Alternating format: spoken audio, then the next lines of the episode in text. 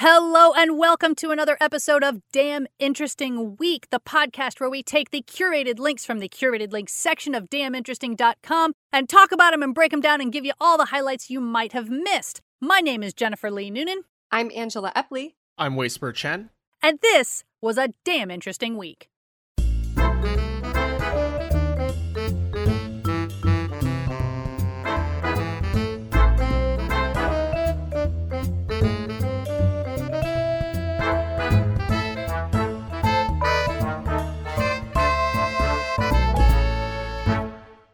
So let's get started with our first link. First link. Our first link comes to us from Hakai Magazine, and it's called Rockabye Sharky. Aw. Essentially, researchers may have finally found evidence for sleep in sharks because we actually have not been sure whether or not sharks actually sleep. So you guys know about that myth that, you know, sharks have to keep swimming or they'll drown, right? They have Right. to constantly Yeah. be in motion and but this isn't really actually always the case. I mean, surprise surprise, a common saying is not entirely truthful. Right. Wow. Uh, sharks that live on the seafloor, like the carpet shark, they can remain stationary and keep breathing by pushing water over their gills with a technique that's called buccal pumping or B U C C A L, maybe buccal, but I like Hmm. buckle pumping. I think that's kind of fun. And so they can stay immobile for long periods of time. But a Mhm. groundbreaking study by Michael L. Kelly, who's a sleep physiologist at La Trobe University in Australia, has shown the first evidence for sleep in sharks.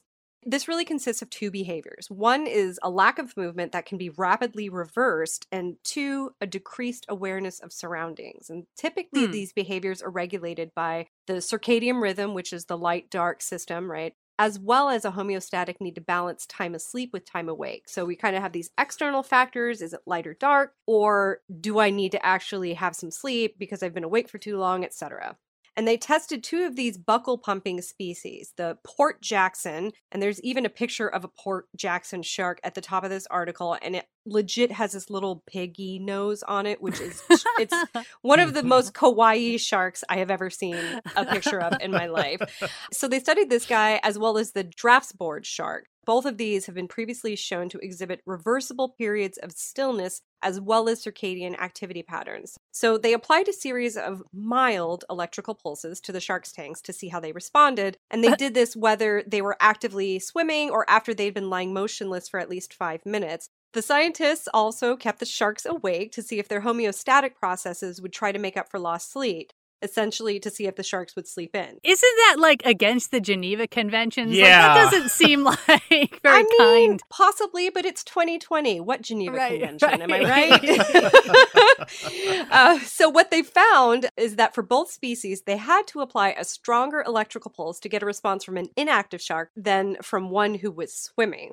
But Mhm. what was interesting is that none of the animals slept more after being kept awake. So, this is suggesting that sleep in these sharks might be controlled more by these circadian rhythms as opposed to the homeostatic processes. Hmm. So, the next step in understanding shark sleep will be to monitor a sleeping shark's metabolism and brainwave activity. Though Kelly, the scientist working on this, says these electrical signals are difficult to measure accurately in salt water. Yeah, that was my question because they can put electrodes on a human skull and Uh-huh. determine without a doubt whether you are sleeping. You can fake it as well as you want, but your brainwaves change when you're asleep. Exactly. So I was just like, why don't they just stick electrodes on? But I guess the salt water's conductive, and Yeah. so it doesn't work. They're approaching this in stages. Apparently, we just haven't had a lot of interest or impetus to study sleep in sharks. It was probably that baby shark song got everybody interested. You want that grant? You start that slideshow with Baby Shark. That's right. You got to get the public on board.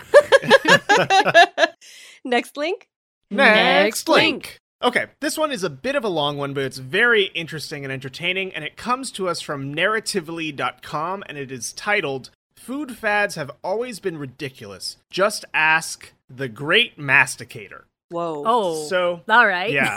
Yeah. a lot of And- foreboding in that name, man. I know, right? so mastication uh, Mhm. means chewing, if you're not Mhm. familiar with the term. So we kind of set the stage. On December 27th, 1907, Clara Webster, who is not the great masticator, but sort of where we start the scene, uh, was hosting a dinner at her modest home on Highland Avenue in Dixon, Illinois. The 18 year old was known throughout the town for her elaborate theme parties, but on this particular night, she'd throw one of her oddest events yet a munching party. Uh- At the time, mastication was in vogue, and on both sides of the Atlantic, people were just flocking to munching parties. Yeah, Oh, where okay, each hang on. mouth. What was life like before mastication was in vogue? I think Yeah, I mean nobody chewed their here. food. Like, yeah, I mean, I think you just chewed it as many times as necessary so you could swallow it, and that was it. You know, uh, not much attention was paid to the mastication. Oh, so this Um, was like part of the like the Kellogg like health craze thing where they were like, ah, do these things for wellness. They're like chew your food a thousand times or whatever. Exactly. Yeah, this is exactly where this is going. All right.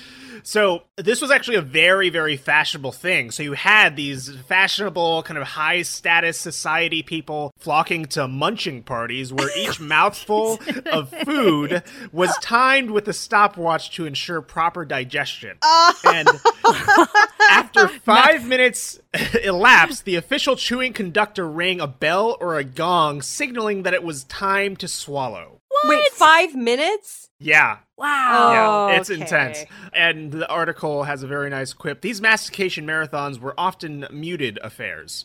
yes. And uh, guests would sit elbow to elbow in concentrated silence, their heads bowed low over their plates, allowing their tongues to rest against the roof of their mouths, a position believed to best prepare the rest of the body for digestion. A, a lot of people didn't like this so much, actually, so y'all's reactions were shared by many. That's right. Uh, Frank Crowninshield, who was a society writer at the time, complained that the chewing craze added a new horror to dining out. These strange creatures seldom repay attention. The best that can be expected from them is the tense and awful silence that always accompanies their excruciating tortures of mastication. so. Despite this, from 1903 to 1910, these social chewing events proliferated across the US and Europe, and people were even organizing like local chewing clubs. So, all of this was sparked by Horace Fletcher, who is a prominent American food faddist whose career highlights the perennial public appetite for quick fixes and these really weird biohacks. And he mm-hmm. was more of a not exactly a charlatan. We'll get into that in detail, but he certainly had no medical history. Uh, Yet, regardless of that, he still was able to catalyze this revolution in nutritional science and theory, which actually has a real impact on us today, besides just being a fad. So, Fletcher believed that all illness stemmed from eating too quickly, which would cause undigested food to build up in the gut and tax the system. And so, he advised chewing each mouthful until it liquidized and lost all taste, which took on average 100 chews per minute. And he warned to swallow anything but pure water without tasting it into absorption produces a shock. okay. Yeah. I mean, there is something to be said for thoroughly chewing food because if you do have a bunch of stuff sitting in your gut, it can give you a bellyache, right? I mean, this isn't Sure. totally an old wives' tale. Yeah, and your saliva does have enzymes in it, so you are speeding up the digestive process. You're doing more of the work up in your mouth and less of it down in your digestive tract. But I don't know, five minutes of swishing is just Mm-mm. gross. Yeah. So Horace Fletcher was born on August 10th, 1849, and he was a restlessly curious child. A family friend recalled that he did as much as possible to investigate his new surroundings, and at the age of 15, he actually ran away from home aboard a Pacific bound whaling ship and basically port hopped through the Pacific for about uh, 10 years or so. And finally landing in San Francisco, where he made a tiny fortune manufacturing ink and importing Japanese art. He was a voracious reader and writer. He owned thousands of rare books and he published tomes on mining, marksmanship, and everything in between. He was also an avid art collector, an internationally acclaimed sharpshooter, and a celebrated gymnast. So, oh, like, oh, is that all? this? yeah, this was a guy with accolades yeah. but he just couldn't stay still. So in 1889, he and his wife moved to Paris, where he worked as an art correspondent for the New York Herald. And then they relocated to New Orleans, where he managed an opera company. And by 1898, he had circled the globe four times, crossed the United States 36 times, and held 38 different occupations. And the years of being a gourmand and globetrotting was taking its toll. By the age of 44, he was overweight and plagued with a constellation of chronic ailments, and mm-hmm. debilitating fatigue clouded his mind and stopped him from traveling at all. And he even described himself as being a thing fit but to be thrown upon the scrap heap, which is quite a bit from going from a gymnast who is able to do backflips and somersaults with ease. Yeah. So he falls into a really deep depression, essentially, and because of just how many issues he was having, he was actually denied life insurance around 1895. Wow. And it was a wake up call for him. It was basically diet or die. And mm-hmm. so for years he tried to figure out a cure kind of for his weight problems and he bounced from doctor to doctor consulted hundreds of health books and swallowed just as many cocktails of powders cathartics or stimulants he could find but nothing really solved it. Mm-hmm. Until one year in June 1898, he had to go to Chicago for business for weeks, and to pass his time, he started lingering over his meals in the hotel dining room, chewing his food slowly and attentively, and beginning to pay attention to the new dimensions of flavor that were unveiled from that. Uh, he writes, a potato is a luxury when dealt with on my principle of a long, long chew. The starch contained in the vegetable, being well mixed with the juices of the mouth, becomes a dainty for the gods. Oh, this is. I'm so glad that I ate before this because there's no way I'd be able to eat a meal without. I got to admit, I'm tempted. Like I haven't eaten lunch yet. I think I'm Yeah. I'm gonna at least for the first couple of bites give it a shot, and then I'll get bored and stop. But like, yeah.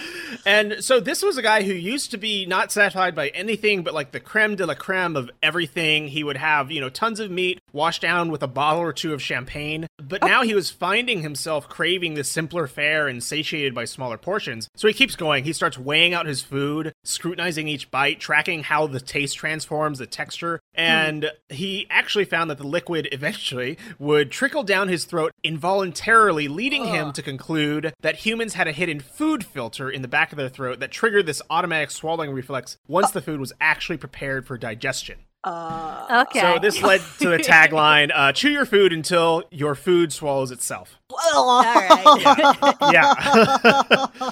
but he actually had real big results from this. He lost 42 pounds and he whittled his waistline down by seven inches. His aches and ailments also disappeared and were replaced by a level of enthusiasm and energy he hadn't had for two decades. And from then on, he spent most of his time just spreading his gustatory gospel, as it were. yeah, I mean, it Um, sounds like basically a, a enforced portion control. If you're eating for so long, you're just not going to be able to eat as much. yeah, And- yeah. That's why they. Some people will say, you know, drink a glass of water before having a meal because it Mhm. just signals to your stomach that hey, I'm already full. Mm-hmm. Absolutely. But still, he continued to follow his gut and diligently studied the time and effort it took various foods to liquidize, creating hundreds of menu cards with the number of chews required to fully digest each item. Like a piece of toast is 20 bites, a shallot, 722, a bowl hmm. of macerated wheat, 800. And on average, Fletcher would perform about 2,500 mastications in a meal. That's Wow. precise. All right, strap in. Uh, he not only tracked what entered his body, he also meticulously No. monitored what came out as well. Yeah, yeah. Yeah. That seems seems like up his alley. yeah, he collected and weighed each of his bowel movements, aiming for two to four ounces, and recorded their characteristics in excruciating detail, including, uh, well, he read feces like tea leaves. Convinced that oh. health information could be gleaned from smell, size, consistency, and color, and also even sent some of his waste to oh. federal laboratories to prove that proper digestion produced small, salubrious stools with no more odor than a hot biscuit. See, and again,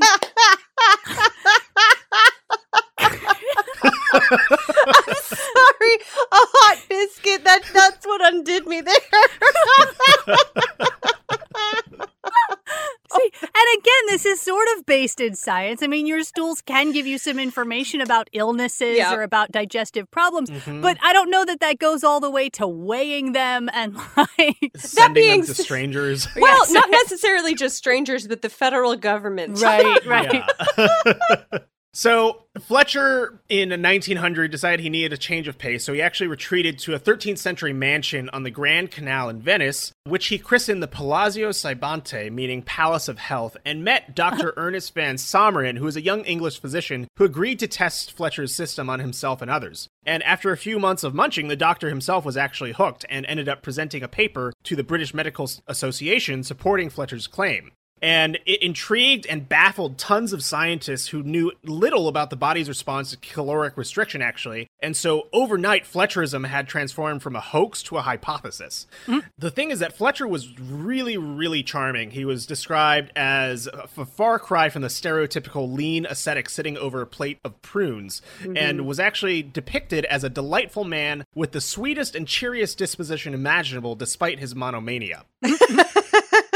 And so this is where we get into where this applies to modern day nutrition. One scientist who was a skeptic but still worked with him was Russell H. Chittenden, who is a renowned biochemist and director of the Sheffield Scientific School at Yale. So, over several weeks, he monitored Fletcher's food intake, which averaged 1,600 calories and 45 grams of protein a day. Mm-hmm. And despite these meager rations, Fletcher maintained his weight, displayed no ill effects, and basically breezed through four back to back days of strength and endurance exercises. And he was about 60 at this time which was incredible given that his yeah. low caloric intake and his sedentary lifestyle. Yeah. Hmm. So it basically proved that humans could consume 2,500 calories and 50 grams of protein a day, which were two thirds of the calories and one half the protein intake recommended at the time without experiencing negative side effects. Whoa, wait, they were recommending like over 3,000 calories a day for an adult? Yep. Like, uh, no so wonder a- everybody. yeah. So athletes were advised to consume three portions of rare red meat per day. And in 1896, the University of California served its football players more than 200 grams wow. of animal protein a day, which is Dang. the equivalent of around two pounds of steak or 33 eggs. Ugh. Yeah. I mean, to consume all that, you would have to chew very quickly. So, I mean, it makes sense that they were like, swallow it, swallow it, swallow it as fast as yeah. you can. yeah. Oof. I mean, athletes still have typically higher caloric intake. Sure. I know that some of mm-hmm. them are fond of drinking raw eggs. Ostensibly, you don't have to chew pretty much any; it's already ready right? to go there. yeah, that level of consumption for of protein is really just for top tier bodybuilders nowadays. Yeah. Mm-hmm. So this actually ended up sparking a lively debate over the optimum levels of protein in the diet, which culminated in a dramatic revision of nutritional standards and catapulted Fletcher into the limelight. And that's part of what our current day caloric intakes and protein guidelines are based on. Hmm.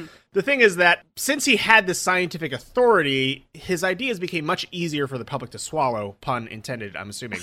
um, his ideas were popularized by the Chicago Tribune, the New York Times, Scientific America, Ladies' Home Journal, and even the Lancet. And compulsive chewing became fashionable, attracting a horde of high profile hypochondriacs, including John D. Rockefeller, mm. Irving Fisher, and King Edward VII. Oh. So, yeah, it really went everywhere. And even Upton Sinclair declared Fletcherism to be one of the great discoveries of his life. Even Dr. John Harvey Kellogg converted to the cause and began prescribing his patients chewing rituals alongside their yogurt enemas. so, oh. so Fletcher became this influential voice on all these health issues, authoring best-selling books and an avalanche of magazine articles. He would make headlines and like literally pack auditoriums anywhere he went, attracting crowds of a thousand or more. Yeah. And he had this flair for self-promotion and would capture the public's attention by performing these fantastic feats of strength like, the newspapers brimmed with accounts of this middle aged man racing up the 854 steps of the Washington Monument, cycling 190 miles in one day without training, and doubling college weightlifting records. Uh. and on his 60th birthday, he stunned unsuspecting beachgoers by performing gymnastics in his underwear, including supporting a man on his shoulders while yelling, It's all in the mouth, before doing a backflip off the high dive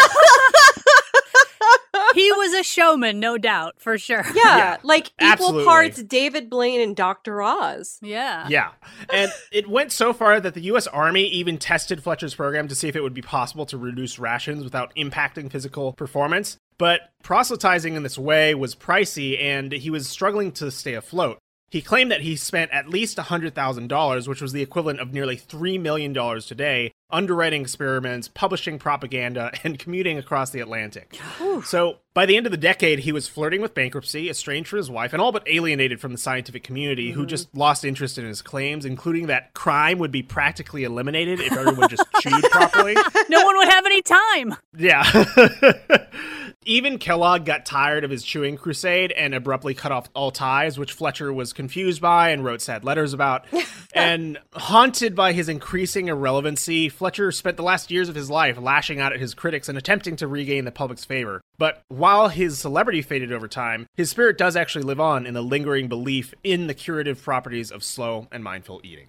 Which, Fair you know, enough. like I said, I can get behind slow and mindful eating. I don't know if it's going to stop all crime, but You know Yeah. what? You just haven't gotten your defecation to the warm biscuit stage. And That's once you true. do, and once we all do, yeah. Next link.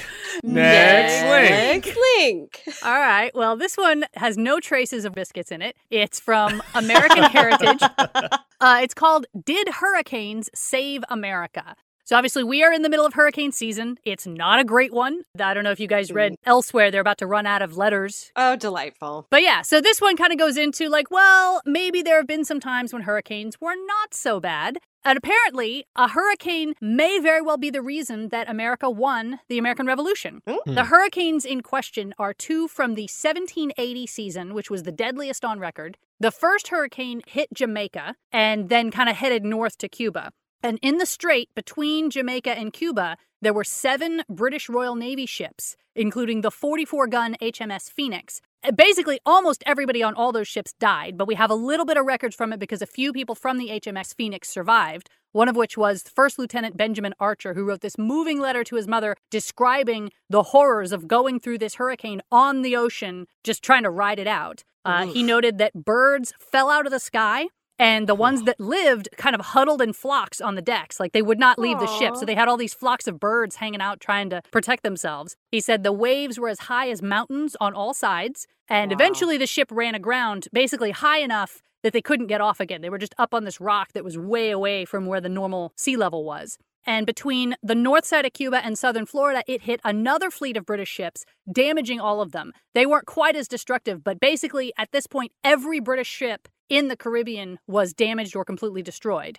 And then, only about a week later, a second worse hurricane hit, causing 17,000 civilian deaths in Barbados and Martinique and those kind of surrounding islands. And mm-hmm. another 15 Royal Navy warships were lost. Dang. So the British lost a huge amount of Navy artillery and soldiers and everything right at the time when the war was maybe kind of tipping in their favor. Like at the end of the Revolutionary War, we were not looking so good. And then meanwhile, the French fleets were kind of hanging out in the same area, but they were a little farther north. They missed the hurricane. They lost about 40 transport ships and a number of soldiers, but they didn't lose any warships or guns, which is important. You may recall from history or Hamilton, the French were on our side, right? And they were fighting for us, Mhm. but basically what they were really doing was fighting the British, which obviously the French and the British go way back. Right. And Mhm. Up until the hurricane season of 1780, they had viewed the Caribbean as the best front. That's where they were doing all their fighting. They had kind of been invited politely to come up to the east coast of the US to fight there, but they were pretty much disinterested in that. And it wasn't until the hurricane season that they said, you know what? Actually, hanging out in the Caribbean is not a great idea. We need to get out of here. They headed north to the American fronts. And this was at the point where Washington's army was down to 3,500 soldiers, many of whom had not been paid in nearly a year.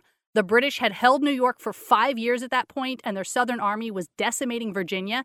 And this was the moment when the French intervened at Chesapeake Bay. They had 26 ships Mhm. versus the British 19, which, had the British not just Wow. lost 15 ships, they absolutely would have outnumbered the French. They probably would have won that battle. And the fact that the French won that battle was what led to the Battle of Yorktown, which is where America won the war. So this historian makes a really Huh. compelling argument that we absolutely would not have won if these two hurricanes hadn't hit right when they did in the season of 1780. So, Wow. you know, it's kind of crazy to think about the number of historical events that could turn on a dime like that through stuff completely out of our Right. control. I mean, certainly at the time they didn't have the ability to say, "Oh, a hurricane's coming, we got to get out of here." They really had no predictive abilities whatsoever, Right. certainly compared to what we have today. Just divine interference. Mhm. That's right. God wanted America to win. Yeah. Yeah, I know uh, a few people who would very much like to internalize this story. That's right. That's right. Next link. Next link. link. All right. This next link is brought to us from the BBC. John Cage's musical work has changed its chord for the first time in seven years. What? Hmm. So the piece is playing? oh, this piece has been playing. So, just for a bit of context, John Cage, he's an avant garde American composer. He's most famous for a piece called 433 or 4 minutes 33 seconds. It's a three movement composition that he wrote in 1952. and it's for any combination of instruments, but it instructs the performers not to play them. So instead, listeners hear the sound of the surrounding environment during the 4 minutes and 33 seconds that the work lasts. Given the fact that that's his most famous piece, Yeah. uh, this piece that we're talking about here, it brought a bunch of fans to a church in Germany where they have been playing this composition. And this is a musical composition that lasts for 639 years. wow. Wow. and it's called As Slow as Possible. Yes. Makes sense. so this is the first change in the piece for seven years. It began 19 years ago with a pause lasting almost 18 months, and the change of chord that took place recently took place on the specialty built organ on which the composition is being performed at the St. Burchardi Church in the city of Halberstadt. And the score is made up of only eight pages of music to be played at the piano or organ very slowly. So they just have a giant noise machine in this poor area where they just play constantly this one tone. Well, it's not clear whether it's a sustained note or if it's just a note, like a a whole note that just exists in that ephemeral moment and then Right. goes away again. But if you do want to catch the next scheduled chord change, you only have to wait until the 5th of February of 2022. Oh. And then you'll have plenty of other opportunities because the piece will end in 2640. So it's speeding up. I mean, it's it's getting to the exciting part of the piece now where, this is yeah maybe like the second in a triplet that spans i don't know 15 years or something like that Does he think he's going to be alive all the way through this or they're like is there a series of custodians that have the piece that know when to change it? i'm sure it's got to be custodians who knows if the church has some kind of title or deed or you Mhm. know instructions left in the will that if you do play the music you know performances get interrupted there may be some kind of apocalypse that gets people off track but i'm Mm, sure yeah. you know I'm I- going to choose to believe that this piece is the sole thing keeping John Cage alive. Right, point. And right. will No, no, continue no. to, so long as the piece keeps playing. Well, his legacy, sure, but he did. The composer did die in 1992 at the age of 79. Oh, so somebody Oh. else is doing this. He's not even there to see it. Oh, correct. No, he he just writes Ah. the music, and then anybody can do what they want. Like we could have our own damn interesting week podcast performance of 433. It just doesn't make for really good podcast entertainment, you know. Just put four and a half minutes of silence at the end of it and we'll Mhm. call it a day. We- we'll call it a performance of, right. of artistic feat for sure. I don't know. I don't know if we can afford the license fee, you guys. Like it's it's too expensive. Next link. Next link. link. This article comes to us from Newsweek.com. It is titled, I'm a Coffin Confessor. Yep. I tell people's secrets from beyond the grave. Mm, that All right. that brought it back in a way that I was worried it was going somewhere else. So okay. So this is by Bill Edgar, and most of this is written in the first person, but I have transcribed it. So Bill is a private investigator based out of Queensland, Australia, and his work involves going into big businesses undercover as a security guard or a cleaner, for example, to find out who's stealing from the business. Mm-hmm. And he tends to find this out pretty quickly because he's good at his job. So, around three years ago, one of his clients was being ripped off by someone within his business, but his client was also terminally ill. And they started talking about death and what's on the other side, and Bill suggested the client do his own eulogy. And the client said no, and that he just wanted something more. So, as a joke, Bill told the client he could crash his funeral for him. About three or four weeks later, Bill received a message from the same client saying, I'm going to take you up on that. So the client told Bill that he wanted him to crash his funeral and that he would pay him $7,300 or $10,000 in Australian dollars to do exactly what he asked. So Bill was to interrupt the funeral when his best friend was reading the eulogy and tell his best friend to sit down and shut up. then he was to explain to everyone that he had something to say on the behalf of the deceased. Oh. Yeah. So anyone can attend a funeral. So Bill just went in as a mourner and sat amongst the family and friends. Uh, you know, he got asked if he knew the man who died, and he said yes, because of course he did. And at a certain point, he stands up and introduces himself. And then he outs the best friend for trying to sleep with the deceased's wife. He asks three mourners who are also at the funeral to stand up and make themselves known, and then he had to tell them to get lost because, as far as his client had been concerned, they shouldn't have even been at the funeral. Oh, wow. Yeah. So at first, people were confused, didn't know what's going on. And then a few days later, Bill actually gets a beautiful email from his client's wife and one from the deceased man's daughter. And the daughter had actually been told by her dad that someone's going to do something at the funeral, but she didn't know what. Mm. So it was really daunting, but at the same time, Bill said it made him feel really good. His client was knocking on death's door, and he wasn't going to have the strength to say or do these things himself, so he felt really empowered knowing that he'd be able to do that for this client. So he goes on to tell some more uh, coffin confessor stories. One of the most volatile funerals he attended was on behalf of a deceased client at a biker funeral. Oh. He had to expose that the deceased biker, who was a sergeant at arms and quite well known, was gay, and his lover was in the funeral party. Oh. And that, yeah, that was a big confrontation because at first everybody just thought that Bill had a vendetta against the man, but the people who really knew the deceased did know that he was gay.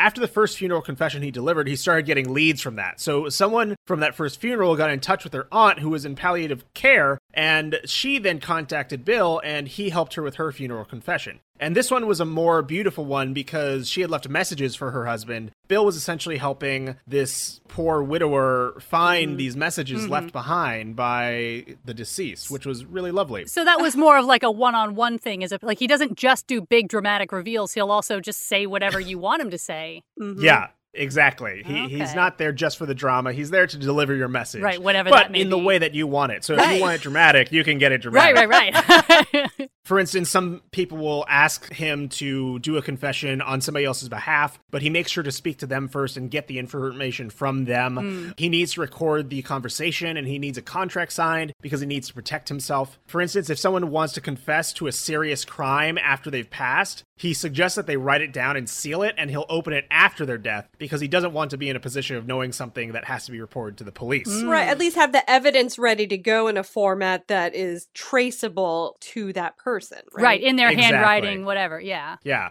So at this point, he's now done 22 funerals and home sweeps altogether. Huh. His fee is still $7,300 for a funeral confession, but he only charges $2,200 for a home sweep. And a home sweep is if an elderly person had a fall, they go to the hospital and they think they might not get back home, they'd engage him to go back to their house and clean it of items that they don't want their family and friends to find. Anything Oh. from, you know, sex toys to money or guns. He'll clear your browser Um, history. That's very nice. Exactly. I like that. yeah. Yeah. If you don't have a best friend who's tech savvy enough to do it, then you can hire Bill. Wow. Uh, There's also some funeral confessions or requests that he's said no to. For instance, one elderly gentleman wanted him to kill his pet dog Oh. so the dog could go with him when he passed. Oh, Bill said no to that, but he did say that he'd make sure the dog found a beautiful home. Hmm. And after appearing on breakfast television in the UK, he actually set up his own coffin confessions website where people could upload their own confessions, eulogies, and messages for loved ones. He got 8,000 uploads in one week and it just went from there. So, yeah, like there's clearly a need for this sort of service in a really big way. How sad though that people don't feel like they can just say it themselves. Like obviously the home sweep, you can't get up and physically go hide your stuff, but it's like some of these things I wish people could just say, you know what, I am going to say I'm gay to my friends and it's not going to matter because I'm going to die and who cares. Yeah, I guess there's just circumstances Yeah. that you get into with the Mhm. people around you where you just don't feel comfortable, Yeah. but you need them to know. That's I right. guess. You really want it out there. Yeah. And Bill has actually had funeral directors tell him to leave in the past. And what he does is he tells them that this is his client, and if they don't let him do his job, he'll take his client with him. and uh, that is exactly what it sounds like. Yeah. So before they pass, he sets his clients up with a separate funeral director just in case. So if the funeral director they go with as the sort of main option doesn't accept the reveal, they're ready to literally take the coffin and bury them somewhere else if their final wishes aren't respected. Wow. Which is incredibly hardcore, if you ask me. Yeah. Yeah, he's dedicated. He provides a real service. I like this guy. Me too. Yeah, absolutely. And like, you know, he went as far as to set up the coffin confessions. He clearly has a code of ethics. Mm-hmm. Like, it's weird, but it, you know, I feel comfortable with this idea, with these parameters. Yeah. He's also had a few requests from people in the US. One guy wanted him to put fireworks in his coffin so that they would go off during a parade. Yep. A another guy wanted to be naked, lying on his front with an open casket, and have "kiss this" written on his butt cheek for when the viewing happened. it his job is a little contentious. He said that it's ridiculous the sheer number of people who say that they've been to funerals and out of respect to the living would always keep quiet. But Bill thinks that they should be getting up there and saying that the person who passed wasn't the way that they're being described, Mm-hmm. or questioning why the deceased was given a religious funeral if they just weren't religious. Right. He says, you know, if you're at a funeral and you hear something that isn't right, why not stand up and say something, especially if it's your best friend or your dad in that coffin. Yeah. It ends saying that Bill's just not sure what the future holds. He's clearly going to keep doing this because there's a market for it. And he's actually getting a reputation to the point where when Bill goes to a funeral, people are going to just start leaving. Right, they and he's know not going to he have to do so much work. Uh-huh. Yeah, exactly. They know. And so if they've got beef with the deceased, they know to just get out. Beef with the Deceased sounds like such a good band name. Nice, yeah. Hell yeah. I'd go with them on I'll, I'll tour. copyright that one. yeah. Next link. Next link. So this one comes from the conversation, uh, also very relevant to things that are going on right now. It's called "Why Gender Reveals Have Spiraled Out of Control." Yes, Uh, please. yes. Make it stop. yes. Uh, Fully aside from the fact that they're out of control to begin with, one recently started one of the major fires that is burning across California right now. It started Labor Day, it's still going. It's burned over 10,000 acres. And it started Ugh. from an incendiary device shot off during a supposed gender reveal party. Yeah. But just in general, like philosophically, these things are very questionable to begin with. Yeah. The article is written by Jenna Drenten, who is a sociologist and associate professor at Loyola University. And she goes a little bit into the history. You know, obviously, historically, parents have always tried to guess their gender of their children. You know, they've got all these old wives' tales like, oh, if you're carrying low, it's a boy. If you're craving sweets, Right. it's a girl. All that stuff is nonsense. They've all proven it's, Mhm. you know, 50 50 chance at best. It wasn't until 1958 that the first fetal ultrasound was completed by Scottish physicians. And even then, for a long time, it was really only used for suspected disease or abnormality. They weren't just looking at every baby for the fun of it. It Right. wasn't until the late 70s that it became widely practiced in America just for sex identification. And they still don't do that in a lot of countries of the world. It really is kind of a uniquely American thing. Mhm. But we've been doing it for less than 50 years and it's already exploded into this ridiculous quote unquote tradition. So Drenten says it's really not about gender at all. It's just another manifestation of the attention economy. It's yeah. It started because in 2008, blogger Jenna Karvunidis posted about her baby shower on her blog, High Gloss and Sauce. And remember, this is 2008. Like there really weren't that many bloggers out there at the time. She was kind of one of the first, and she posted about her party. At which point they cut into a cake to reveal that there was pink frosting. And her post went viral, and that was sort of when the idea of revealing the gender at a baby shower became a thing in widespread use. Hmm. Ironically, they note that the baby that sparked it all has now come out as somewhat gender fluid. She uses Right. female pronouns, but she uses androgynous clothing and hairstyles. And she says, Mom, there are many genders, there's many different sexualities and all different types. And Karvunidis says, I take her lead on that. She says she generally regrets the phenomenon, but I will note she also posted all of this on her blog and went viral again with this announcement about her child. Yeah. So, you know, her motivations are still suspect. I'm not thrilled Sure. with this woman regardless. but uh, but yeah, Drenten coins a number of things. I, I don't know if she was the first one to call it the attention economy, but she uses it liberally in this article. And she also calls this whole phenomenon of talking about your kids online as sharenting.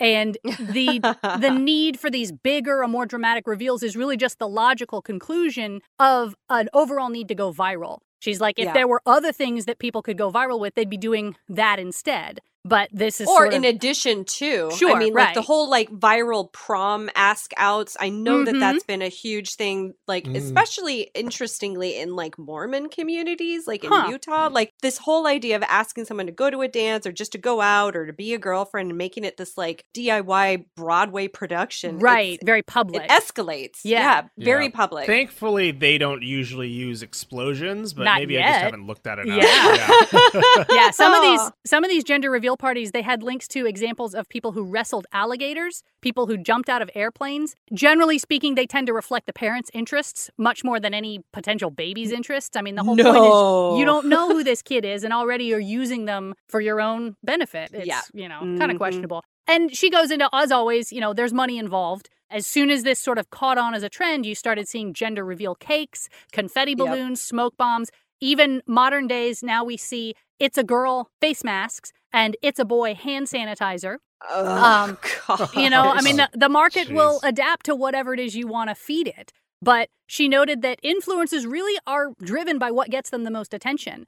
And in fact, the tide seems to be turning because one prominent social media figure, Iskra Lawrence, just recently went viral by proudly and loudly declaring that she was not going to do a gender reveal and included in her post a sponsored link to branded clothing. So, you know, it's the, the moral of the story is they'll do whatever they can to get the attention. It really isn't so Yeah. much about the gender of the baby at all. It's just this is a, Mhm. an excuse to do something wild and hopefully go viral. Mm-hmm. You know, she says at the end of the day, you can't distill the problem down to the foolish choices of expectant parents. You have to focus on the cultural and the economic forces that shape these decisions of these parents and why it is that they feel like they want to go viral with any piece of information, regardless of whether it's their baby or anything else. It's easier to mock individuals for their parenting decisions rather than criticize the attention economy overall for having incentivized these ridiculous things that start wildfires and kill lots of people. But if we're lucky, it'll stop. It'll it'll swing the other way. You know, maybe Is- Iskra Lawrence has the right idea. Maybe we'll go back to very loudly getting attention for not doing things. I mean, that's Yeah. that's my Gotta get ideal. that antiviral viral. That's dollar, right. You know? The the more Oh, attention I can get for not doing anything, the better off I am. All right, well, that is all we have time for today. We're so glad you've joined us. We do have some new listeners recently, so if you are not fully aware of how Damn Interesting Week works, Damn Interesting always has been and always will be an ad free experience. We don't like reading ads. We know you don't like to listen to them, so we're just going to save you the time, make you not have to skip it. And hopefully, you'll find our podcast enjoyable and want to keep us going. If you would like to support us, you can go to patreon.com slash damn interesting week. There are, of course, many articles we didn't get to. Some of those articles include how not to design a space station, nanoclay, the liquid turning desert into farmland, and this cold tube sucks your body heat to keep you cool. So all that and more can be found on damninteresting.com. In the meantime, my name is Jennifer Lee Noonan, I'm Angela Epley. I'm Whisper Chen. and we hope you have a damn interesting week. Bye bye.